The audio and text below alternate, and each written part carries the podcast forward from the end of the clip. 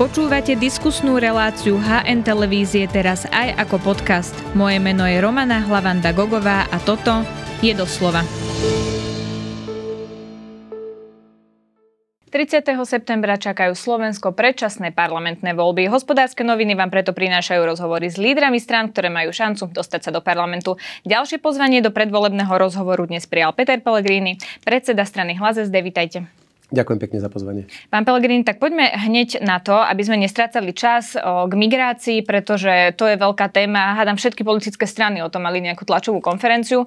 Nejaké veci avizovala už aj vláda s podporou pani prezidentky. Má sa o tom rokovať aj zajtra, teda vo štvrtok v Národnej rade mimoriadnu schôdzu chce Smer, SD. Podporíte Smer? Áno, my túto schôdzu podporíme, pretože si myslím, že vzhľadom na to, ako sa tá situácia s migráciou vyvíja, by bolo žiaduce, aby sa o nej hovorilo, ale my sa snažíme tú tému od začiatku uchopiť nie ako politickú tému, z ktorej vytlkáme kapitál, ale hovoriť o nej práve preto, že sa dotýka ľudí na Slovensku, nie politických strán.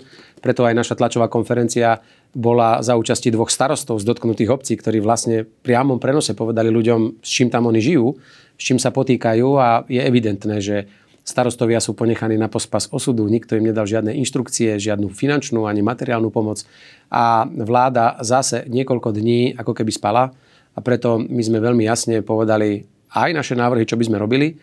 Veľmi jasne som povedal, že keby som bol premiér, tak okamžite pomôžem polícii nasadením armády, že by sme využili právomoc e, policie obmedzovať na slobode nelegálneho migranta, pokiaľ nemáme zistenú jeho totožnosť, že by som navrhol zrušiť mimoriadnu situáciu, ktorá ešte dnes stále kvôli covidu vyhlásená ano. a ktorá bráni dokonca vyhosťovaniu alebo obmedzovaniu na slobode e, migrantov a ich sústreďovaním niekde. No a samozrejme, podľa môjho názoru, situáciu nezvláda policajný prezident a ten mal dávno skončiť na svojej stoličke. Áno, vy ste vyzývali aj na jeho odstúpenie. Keď ale hovoríte, že nechcete z toho spraviť nejakú predvolebnú tému, robiť si na tom kampane, tak tá uh, mimoriadna schôdza v Národnej rade to nie je forma kampane? Tak Pretože príjme sa tam len nejaké uznesenie, ktoré ale k ničomu tú vládu nezaviaže. No viete, ono by bolo lepšie, keby možno, m, tak ako to malo byť už aj predtým pri vojne v silových zložkách, ja by som očakával, že práve v takejto situácii sám premiér, ktorý je zároveň ministrom vnútra, by mal chcieť prísť do parlamentu a prostredníctvom poslancov sa prihovoriť aj občanom tejto krajiny. A keby som ja bol predsedom vlády, tak v tejto situácii sám predstúpim pred parlament, aby ma nemuseli poslanci mimoriadnými schôdzami zvolávať.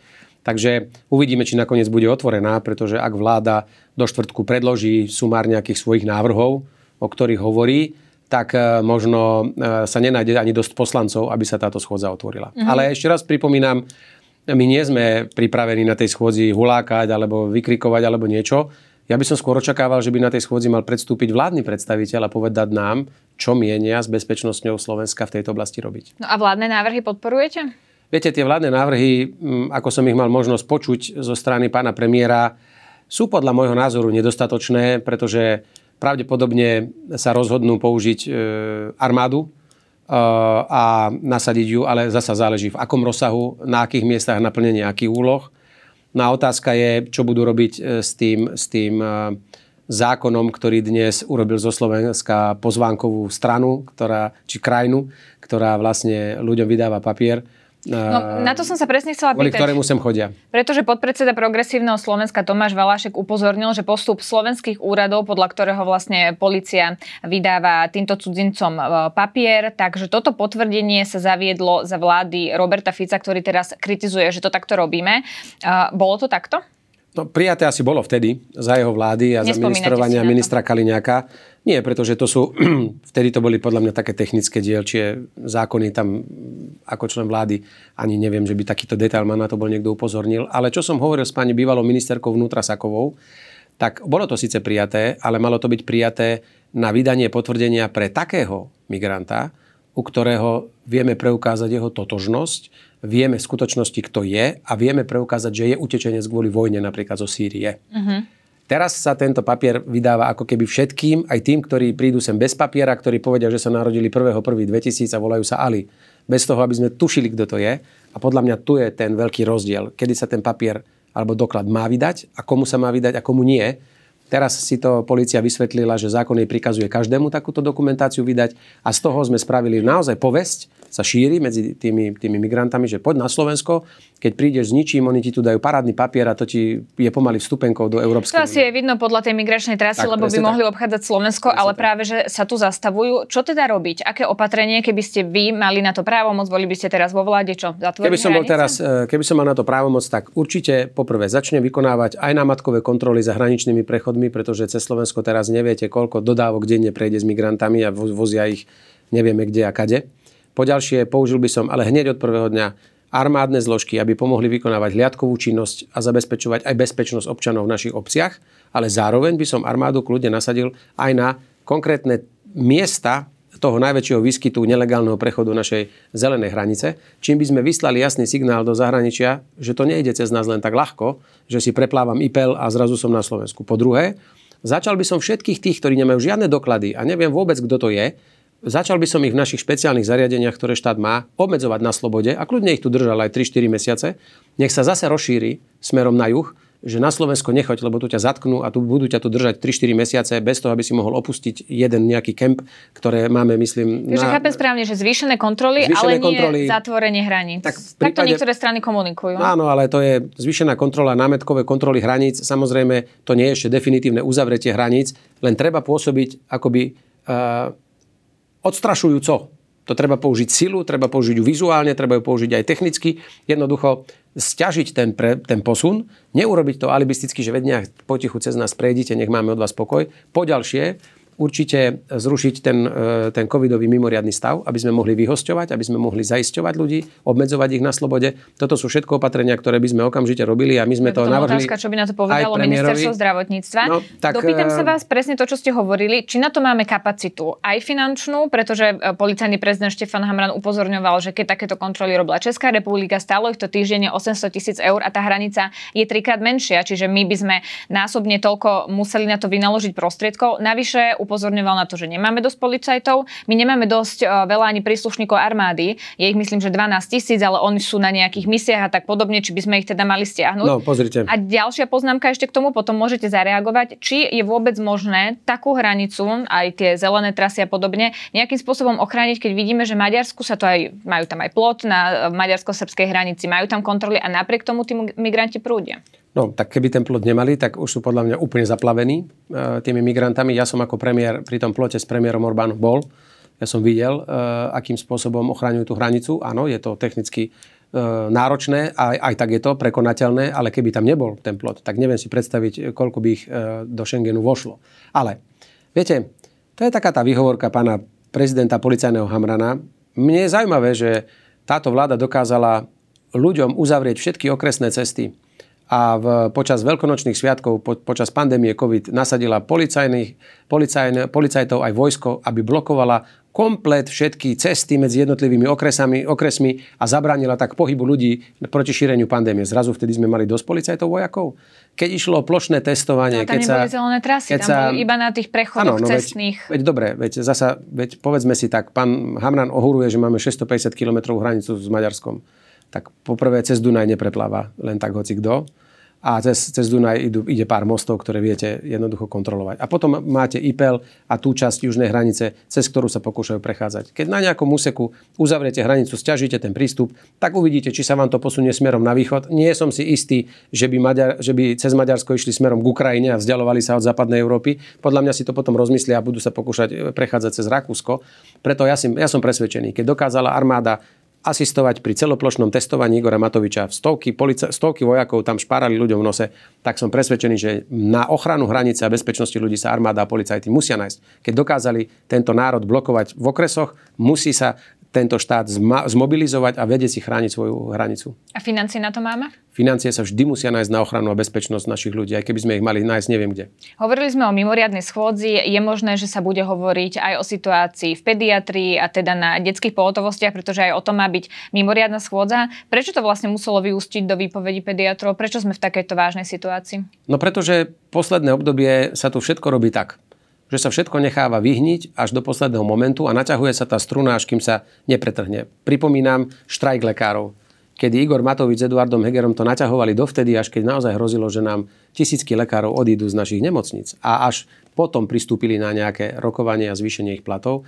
Pri pediatroch tá otázka je na stole už niekoľko mesiacov a nakoniec to skončí tak, že až pohrozením pediatrami, od, odchodom to sa bude riešiť. Zase, ako sa to ide riešiť? Len sa ide zúžiť počet vykonávaných hodín na, na pohotovostiach a vláda zvažuje ešte aj zavedenie nejakých poplatkov.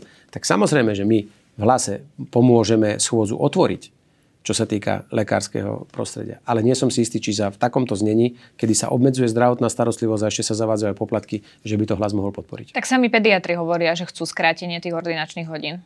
Samozrejme, na druhej strane sú aj samozprávy, ktoré tvrdia, že treba to nechať na nich, pretože niekde majú dostatočné kapacity a chcú mať pohotovosť detskú dlhšiu. Čiže my budeme čakať, aké bude definitívne znenie toho zákona, ale schôdzu otvoriť pomôžeme, ale negarantujem, že hlas túto novelu podporí, lebo ide aj zásadne proti ľuďom a kvalite zdravotnej starostlivosti. Mm-hmm. Vy ste povedali, pán predseda, že je to pár mesiacov, čo je už tento problém. Nie je to ale tak, že je to už pár rokov tento problém, pretože ja som si hľadala nejaké staršie vyjadrenia. V roku 2016 bol ministrom zdravotníctva Tomáš Drucker, ktorý je teda vo vašej strane teraz a zacitujem z článku týždenníka Život. Dnes o pediatriu nie je veľký záujem. Na Slovensku je už viac ako 400 pediatrov v dôchodkovom veku. Náhrada za nich nie je. Populácia lekárov jednoducho stárne a je úplne bežné, že napríklad detský lekár má vo svojej ambulancii už tretiu generáciu detí. Keby sa tie opatrenia, aby sa zastabilizovala situácia v pediatrii, urobili už napríklad v roku 2016, keď bol Tomáš Drucker ministrom, tak dnes by nám zo škôl vychádzali ľudia, ktorí by ten systém mohli naplniť, nie? Začali sa aj robiť. Ja som v roku 2018, teda dva roky potom, rozhodol ako premiér navýšiť počty študentov na našich lekárskych fakultách, pretože som si uvedomoval presne tento problém nie len pri pediatroch, ale aj odborných eh, lekároch, aj bežných všeobecných lekárov. Jeden rok eh, som eh, požiadal univerzity zvýšiť počet novoprijatých študentov asi o 150 a ďalší rok, keď už to kapacitne nebolo možné, som ich požiadal, aby ďalších 200 zahraničných študentov nahradili slovenskými študentami a na to sme im poskytli aj peniaze. Prišla nová vláda, zrušila tento môj postup, kedy mohli sme ďalších a ďalších stovky nových lekárov navyše pripravovať. O 5 rokov by sme z toho mali benefit. A čo je najhoršie, že vláda počas týchto troch rokov zrušila tzv. rezidenčný program pre pediatrov.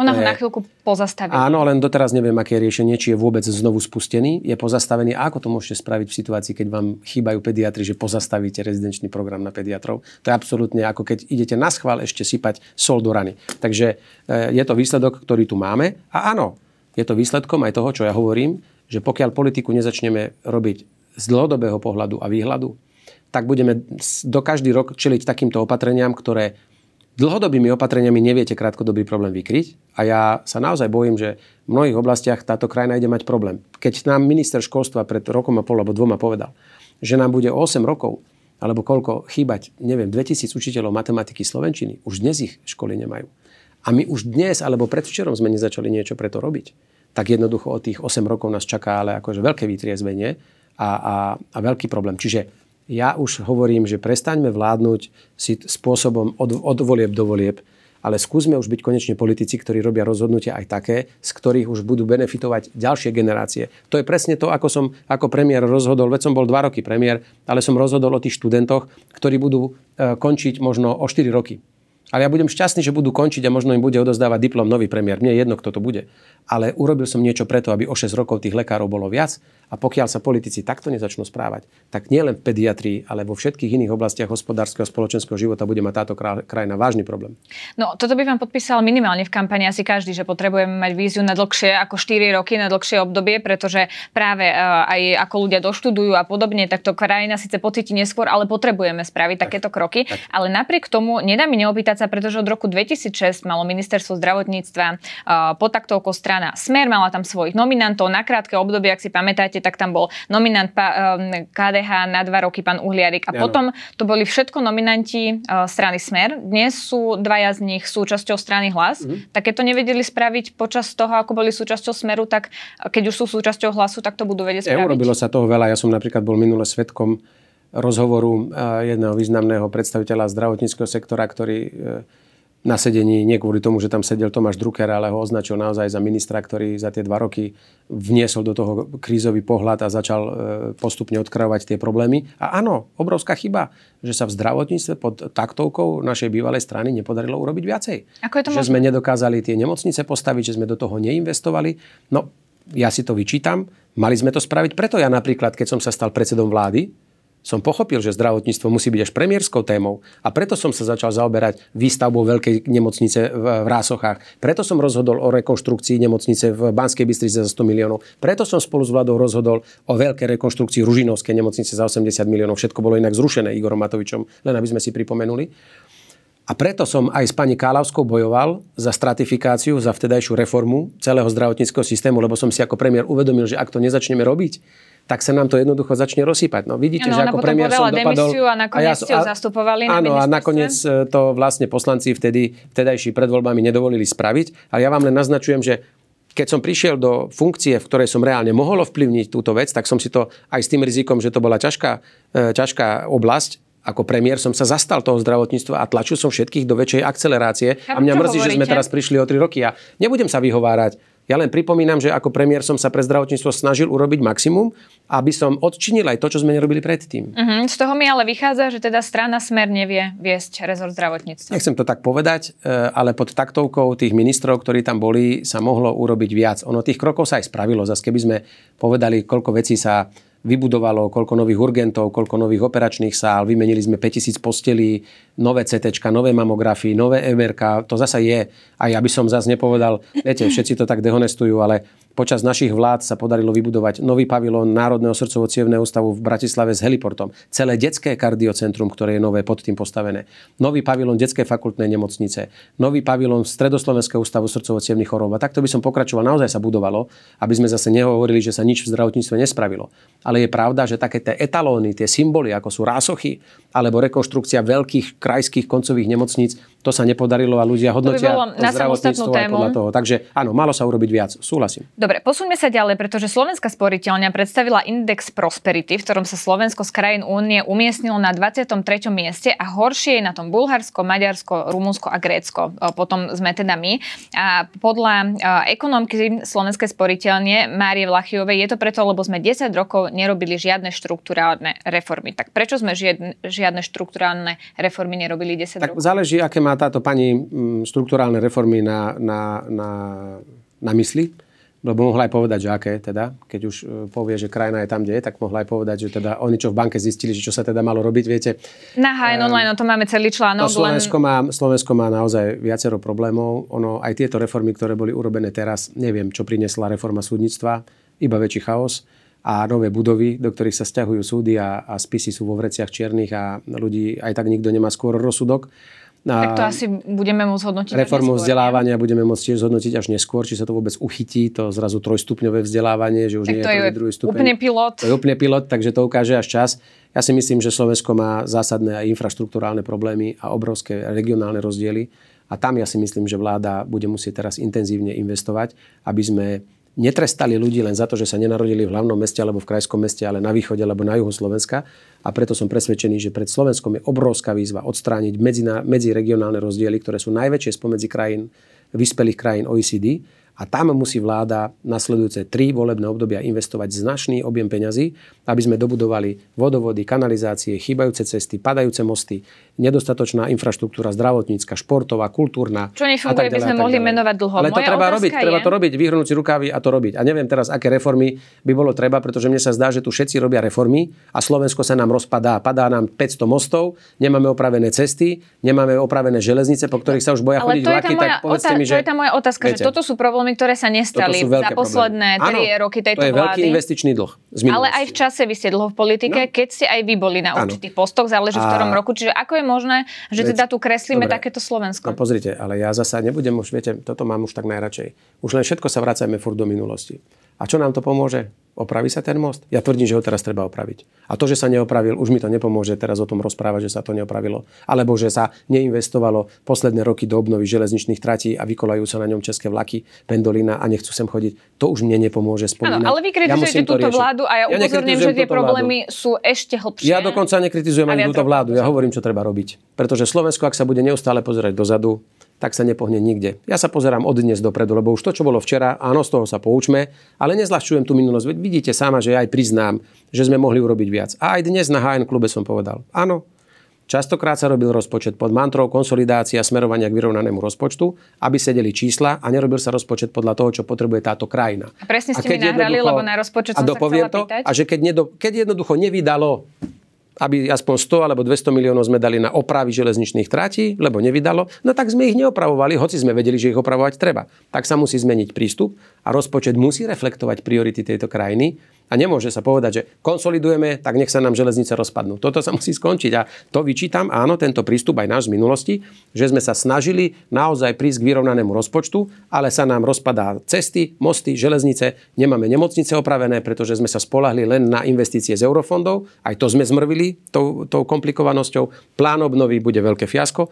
Takže ak nezačneme popri týchto dvoch zdrojoch excelentných, nenávratných e, používať aj verejné zdroje, tak nedopadneme dobre. No, pán Pellegrini, e, ja som chcela nadviazať na to, čo ste hovorili, konsolidácia verejných financí, pretože to tu hovoril aj premiér Ludovit Odor v tomto štúdiu, e, keď povedal, ak si myslíme, že teda sa budú dať robiť veľké konsolidačné opatrenia bez toho, aby sme dvíhali dane, tak to je veľmi málo pravdepodobné. Nie je možné ten obrovský balík, ktorý stojí pred nami, robiť len na výdavkovej strane. Váš postoj? Absolútne súhlasím.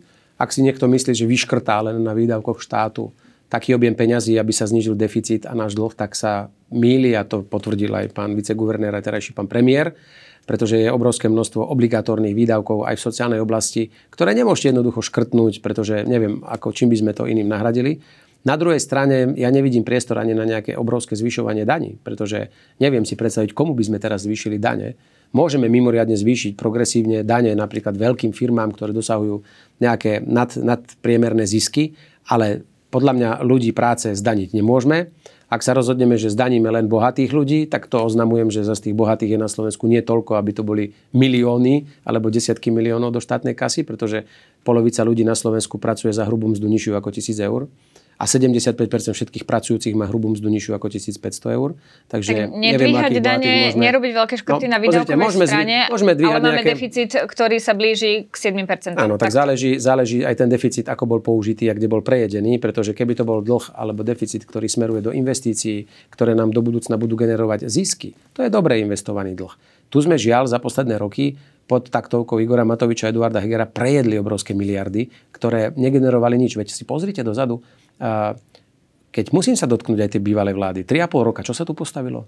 No ja som nevidel nikde nič prestrihnutú pásku na ničom. Úprimne ani treba po Slovensku povedať, nevidím, že by sa niečo budovalo. Ani pán Pellegrini, že tu bola pandémia COVID-19, nikto sme nevedeli, akým spôsobom to bude pokračovať, koľko to bude trvať a potom prišla vojna na Ukrajine. To on teda pre Dobre, ale vojna na Ukrajine, ja pre hovorím, že vojna na Ukrajine nemá čo robiť s našim rozpadnutým mostom, ktorý treba opraviť, či je vojna, či nie je vojna. Prepačte, či je pandémia, či nie je pandémia. Kľudne most sa mohol opravovať e, a nemalo sa minúť 800 miliónov na celoplošné testovanie, ktoré nás zaradilo medzi krajiny s najväčším počtom úmrtí. Keby sme napríklad radšej použili metódy boja s covidom tak, ako ich malo Dánsko alebo iní, boli by desiatky tisíc ľudí nažive a my sme peniaze mohli radšej použiť na to, čo sa nám na Slovensku rozpadá. Takže ja argument, že kvôli covidu a vojne na Ukrajine táto vláda neurobila na Slovensku nič, jednoducho nemôžem akceptovať. Nie, tak som to myslela, e, ale samozrejme treba aj na to prihliadať. Vy máte taký ten hlavný slogán a hovoríte o silnom štáte. V krátkosti mi skúste vysvetliť, čo to znamená podľa vás silný štát. Je to silný štát, ktorý sa vie, dokáže postarať o všetkých, ktorí pomoc potrebujú, ale hlavne, ktorý konečne vlád vládne v tejto krajine a je to štát, ktorý zasiahne do všetkých tých oblastí, kde zlyháva voľný trh, kde jednoducho nefunguje voľná ruka trhu. Je to štát, ktorý bude sa snažiť pod kontrolu získať späť energetické podniky, ktoré v atomových elektrárniach a vodných elektrárniach na váhu vyrábajú stabilnú, lacnú elektrickú energiu, aby sme ho mohli garantovať na dlho dopredu ekonomike a občanom tejto krajiny. Je to štát, ktorý buchne po stole a s obchodnými reťazcami zjedna nápravu pri extrémne vysokej a najvyššej potravinovej inflácii v rámci celej eurozóny a keď podobrodky nedôjde k dohode, tak zákonom obmedzí ich vysoké obchodné prirážky. Je to jednoducho silný štát, ktorý sa stará o svojich ľudí, ktorý bráni záujmy Slovenska a ktorý nedovolí nikomu, aby si pod rúškom voľného trhu, prác, e, voľného trhu a, tu z ľudí robil e, chudákov, ktorí sa na to majú skladať. Vyššiu infláciu mali v Maďarsku. Nie je to tak? Tak ja hovorím o krajinách eurozóny a potravinová inflácia je u nás najvyššia. Posuňme sa ďalej, pretože to, čo ma zaujalo, je, že hovoríte o rovnosti platov. A zaujalo ma to práve preto, že keď sa pozrieme na Eurostat a na tie čísla, tak Slovensko je aktuálne, ten rozdiel platový je 16,6% a ten priemer Európskej únie je 12,7%. Všetky krajiny sú na tom nie veľmi dobré. Keď sa na to pozrieme, horšie sú na tom ako my Maďarsko, Nemecko, Rakúsko a Estonsko. Veľa krajín je samozrejme lepšie na tom ako my, ale nikomu sa sa to nepodarilo vyrovnať, okrem teda Luxemburska. Takže aké opatrenia na to máte, keď ešte nikto na to vlastne v Európe neprišiel? Teraz myslíte rozdielnosť platov žien a mužov? Áno, áno. My sme prišli s myšlienkou, že by mohlo byť aj dobrým symbolom, mm, aby sme nejakým spôsobom ako spoločnosť ukázali, že to myslíme vážne a chceli by sme možno takúto rovnosť odmeňovania žien a mužov pri výkone rovnakého typu práce a rovnakom výkone zadefinovať až do ústavy. Možno keby to prešlo do ústavy, tak je to niečo, čo si všetci ctia a jednoducho by si nikto nedovolil žene len z titulu toho, že má pohlavie žena, dať nižšiu výplatu ako mužovi, ktorý na tom istom stroji vedľa nej robí tú istú robotu toľko isto hodín s takým istým výkonom. Ja som presvedčený, že to nie je len o zákonoch, ale je to o nastavení spoločenskom a aj, aj takom tom vedomí tých majiteľov, tých firiem, ktorí rozhodujú o tom, kto akú výplatu bude mať. A ja si myslím, že ak by sa tu viedla o tom diskusia rozumná, normálna, aj keď v dnešnom predvolebnom období asi ťažko sme takéto diskusie schopní, že Slovensko by mohlo byť príkladom, keby by zamestnávateľia vyslali signál, že na Slovensku, ak niekto robí to isté, tak nie je diskriminovaný len kvôli tomu, že je žena. A máte na to aj konkrétne kroky? Lebo rozumiem, že ústava to je skôr také symbolické, no je potom otázka, či samozrejme. áno, všetko máme dávať do ústavy, o tom sa tiež už viedli diskusie, ale čo teda konkrétne robiť? A pretože veľa sa hovorí napríklad o prorodinnej politike, aby ženy toľko nevypadávali z práce. Tuto musí pomôcť aj štát, aj firma, Určite. vytváranie nejakých detských skupiniek alebo Určite. niečo podobne. Určite. Ale čo konkrétne? Preto som, preto som rád, že sme čo sa týka toho obdobia materskej a rodičovského príspevku sme naozaj urobili ešte v predchádzajúcich vládach výrazný posun, kedy materská je jedna z najdlhších v rámci EÚ, kedy sa rovná e, čistej mzde mamičky pred tým, ako šla e, na matersku. Potom ten rodičovský príspevok sme zvýšili, lebo skokovo veľmi nízko padal. Niekde už je dnes cez úroveň 400, 400 eur. A, no a zároveň sme povedali, že áno, treba umožňovať ženám sa čo najskôr vrátiť do, do procesu. Preto dnes robí štát všetko preto, aby zvýšil, aj keď ešte nedostatočne, ale dúfam, že o rok, o dva už bude situácia dobrá, aby mal toľko kapacít e, v materských škôlkach, aby mohol prijať všetky detičky, ktoré dosiahnu 3, 3 roky života a matka chce skončiť po materskej, alebo aby sme boli schopní absolvovať aj mladšie detičky, ak sa matka chce vrátiť do, do, do procesu. Napríklad Richard Sulik na toto včera hovoril, že treba tieto rodičovské dávky mať možnosť aj skrátiť. Že keď niektorá žena chce poberať len 2 roky, tak je to vieme vypočítať tak, aby vlastne dostala ten istý balík peňazí. Keby s tým prišla uh, strana SAS, to podporíte? Pozrite, existuje. My dokonca sme to aj v minulej vláde diskutovali, ne, nepretavili sme to do reality, ale diskutovali sme aj vtedajším vedením ministerstva práce, že existuje tzv. flexibilný spôsob vyplácania rodičovského príspevku. Presne tak, že pokiaľ tá matka je s ním 3 roky doma, dostane túto sumu a keď sa rozhodne po roku ísť do práce, prečo by jej ten štát celú tú sumu nemohol vyplatiť jednorazov alebo v nejakých zvýšených splátkach. Je to na diskusiu, samozrejme, je to moderné.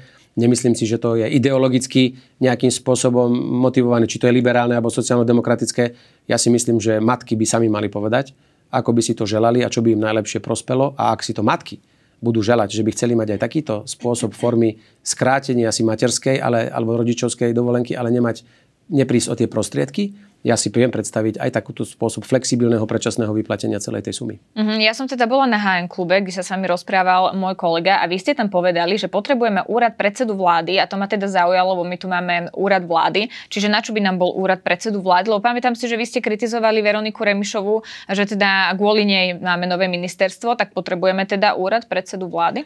Ale úrad predsedu vlády by nahradil úrad vlády ako taký. To je len, to je len zmena filozofie. Viete, my sme asi jediná krajina, ktorá nemá úrad predsedu vlády, Prime Minister's Office.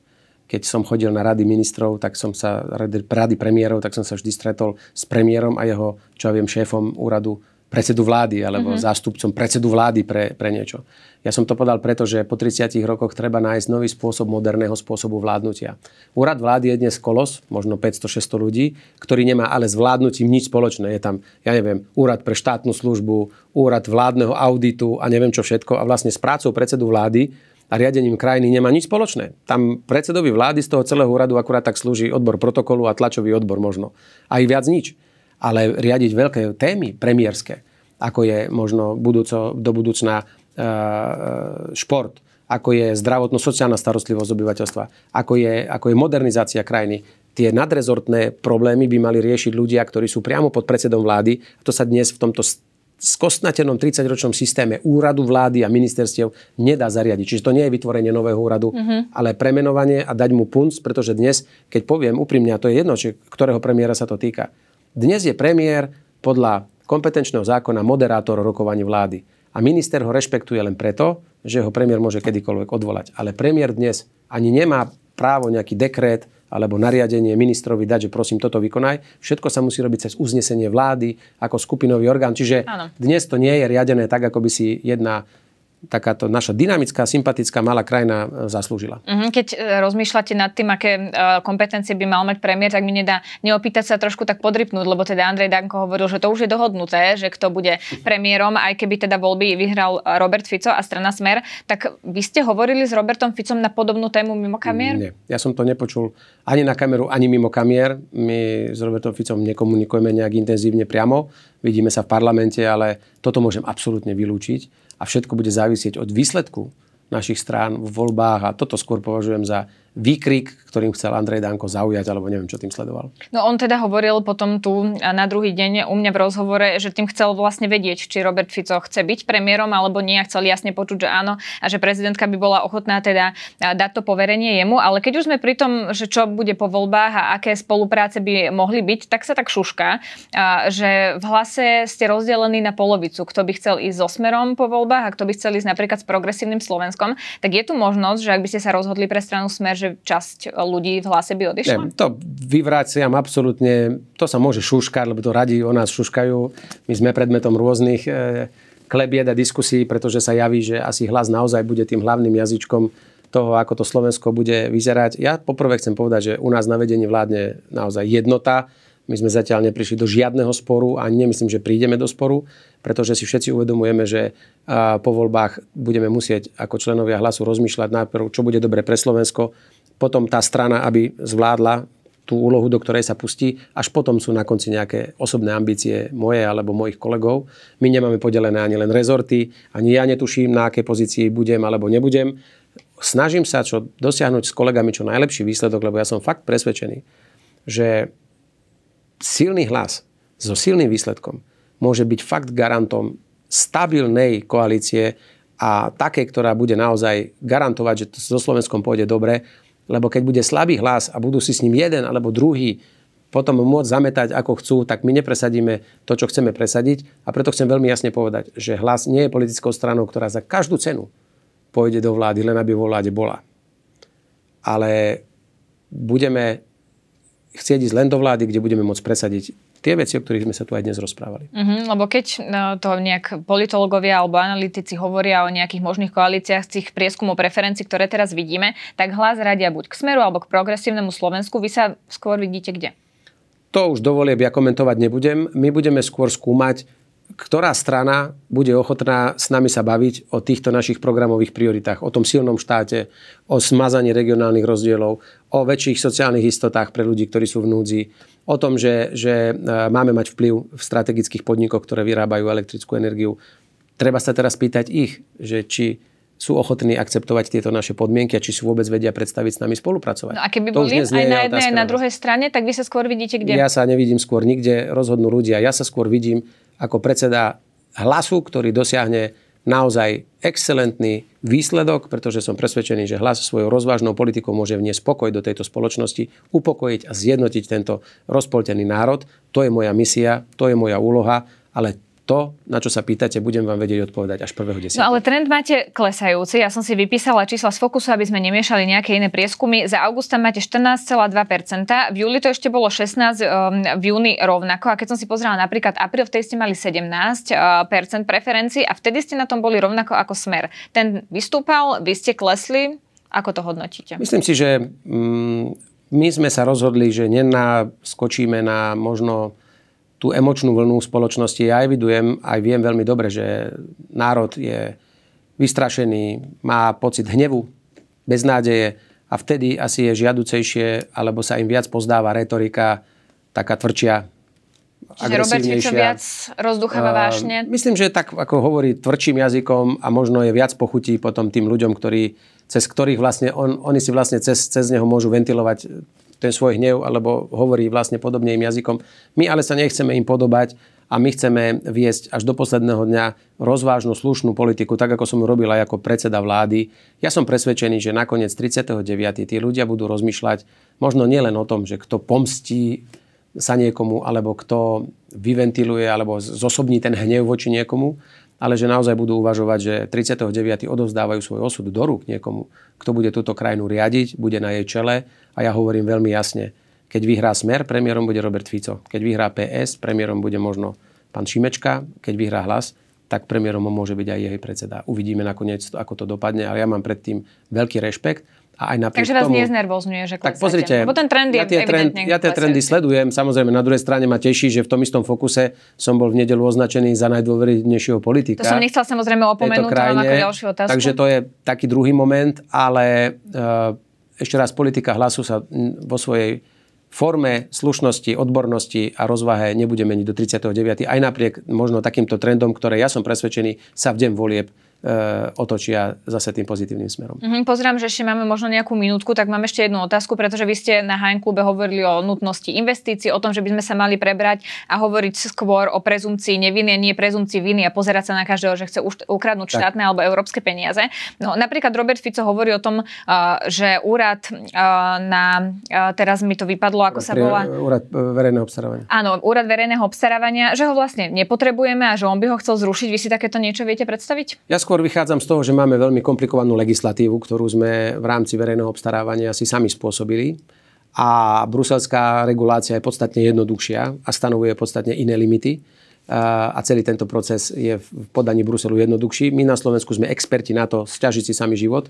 Preto si myslím, že v prvom rade treba zmeniť legislatívu, rozviazať ruky všetkým, ktorí chcú niečo budovať a, a aby konečne sme mali aj výsledky, nielen procesy, pretože Slovensko sa začalo orientovať viac na proces ako na výsledok a potom to vidíme, že sa nič nedokončuje. A ak hovoríme o nejakej zmene úradov, Otázka je, či môžeme ísť cestou napríklad vzniku úradu pre, pre hospodárskú súťaž, kde je zlúčený protimonopolný úrad a úrad pre verejné obstarávanie ako napríklad v Českej republike. Ale primárne mne teraz ide o zákon, pretože momentálne nie je problémom úrad, ale problémom je zákon. Takže keby Robert Fico ako premiér prišiel a chcel by takýto úrad zrušiť, tak... V prvom rade by sme mali zmeniť zákon. Musíme vedieť potom podľa zákona, ako to verejné obstarávanie bude na Slovensku prebiehať a kto ho bude kontrolovať. A keď budú tieto otázky zodpovedané a vzíde z nich, že takýto úrad by sme nepotrebovali, tak tak nech sa páči. Ale vždy to musí mať nejakú hlavu a petu. Len tak od stola buchnúť, že idem niečo zrušiť, bez toho, aby som povedal, ako to bude fungovať, je zasa prejav len toho, že to je ľúbivé. My v hlase vždy, ak niečo chceme povedať, tak hovoríme aj, ako to bude potom fungovať. Dobre, teda sme teda pri závere tohto rozhovoru, ale vždy na konci dávam každému predsedovi rovnakých 5 otázok. Poprosím vás, aby ste na ne odpovedali áno alebo nie. Skúsim. Ja myslím, že sa to úplne bude dať odpovedať na to áno alebo nie. Takže prvá otázka. Chceli by ste ašpirovať na pozíciu premiéra? Určite áno. Vstúpili by ste do koalície, ktorá by mala viac ako 5 subjektov? Nie. Mala by mať Európska únia vlastnú armádu? Vlastnú obrannú politiku, nie vlastnú armádu. V prípade, že budete súčasťou vlády, podporíte zdvíhanie daní? Áno, ale iba takých ako napríklad tabak alebo alkohol. Uh-huh. A posledná otázka. Mali by šéfa SIS aj naďalej vyberať politici, teda premiér, bez verejného vypočutia? Určite áno. Ďakujem vám veľmi pekne. To bol Peter Pellegrini, predseda Hlas SD. Ďakujem veľmi pekne. Všetko dobre prajem. Ďakujeme, že nás počúvate aj vo forme podcastu. Ak chcete podporiť našu tvorbu a kvalitnú žurnalistiku, kúpte si digitálne predplatné HN. Choďte na hnonline.sk lomené predplatné. Ďakujeme.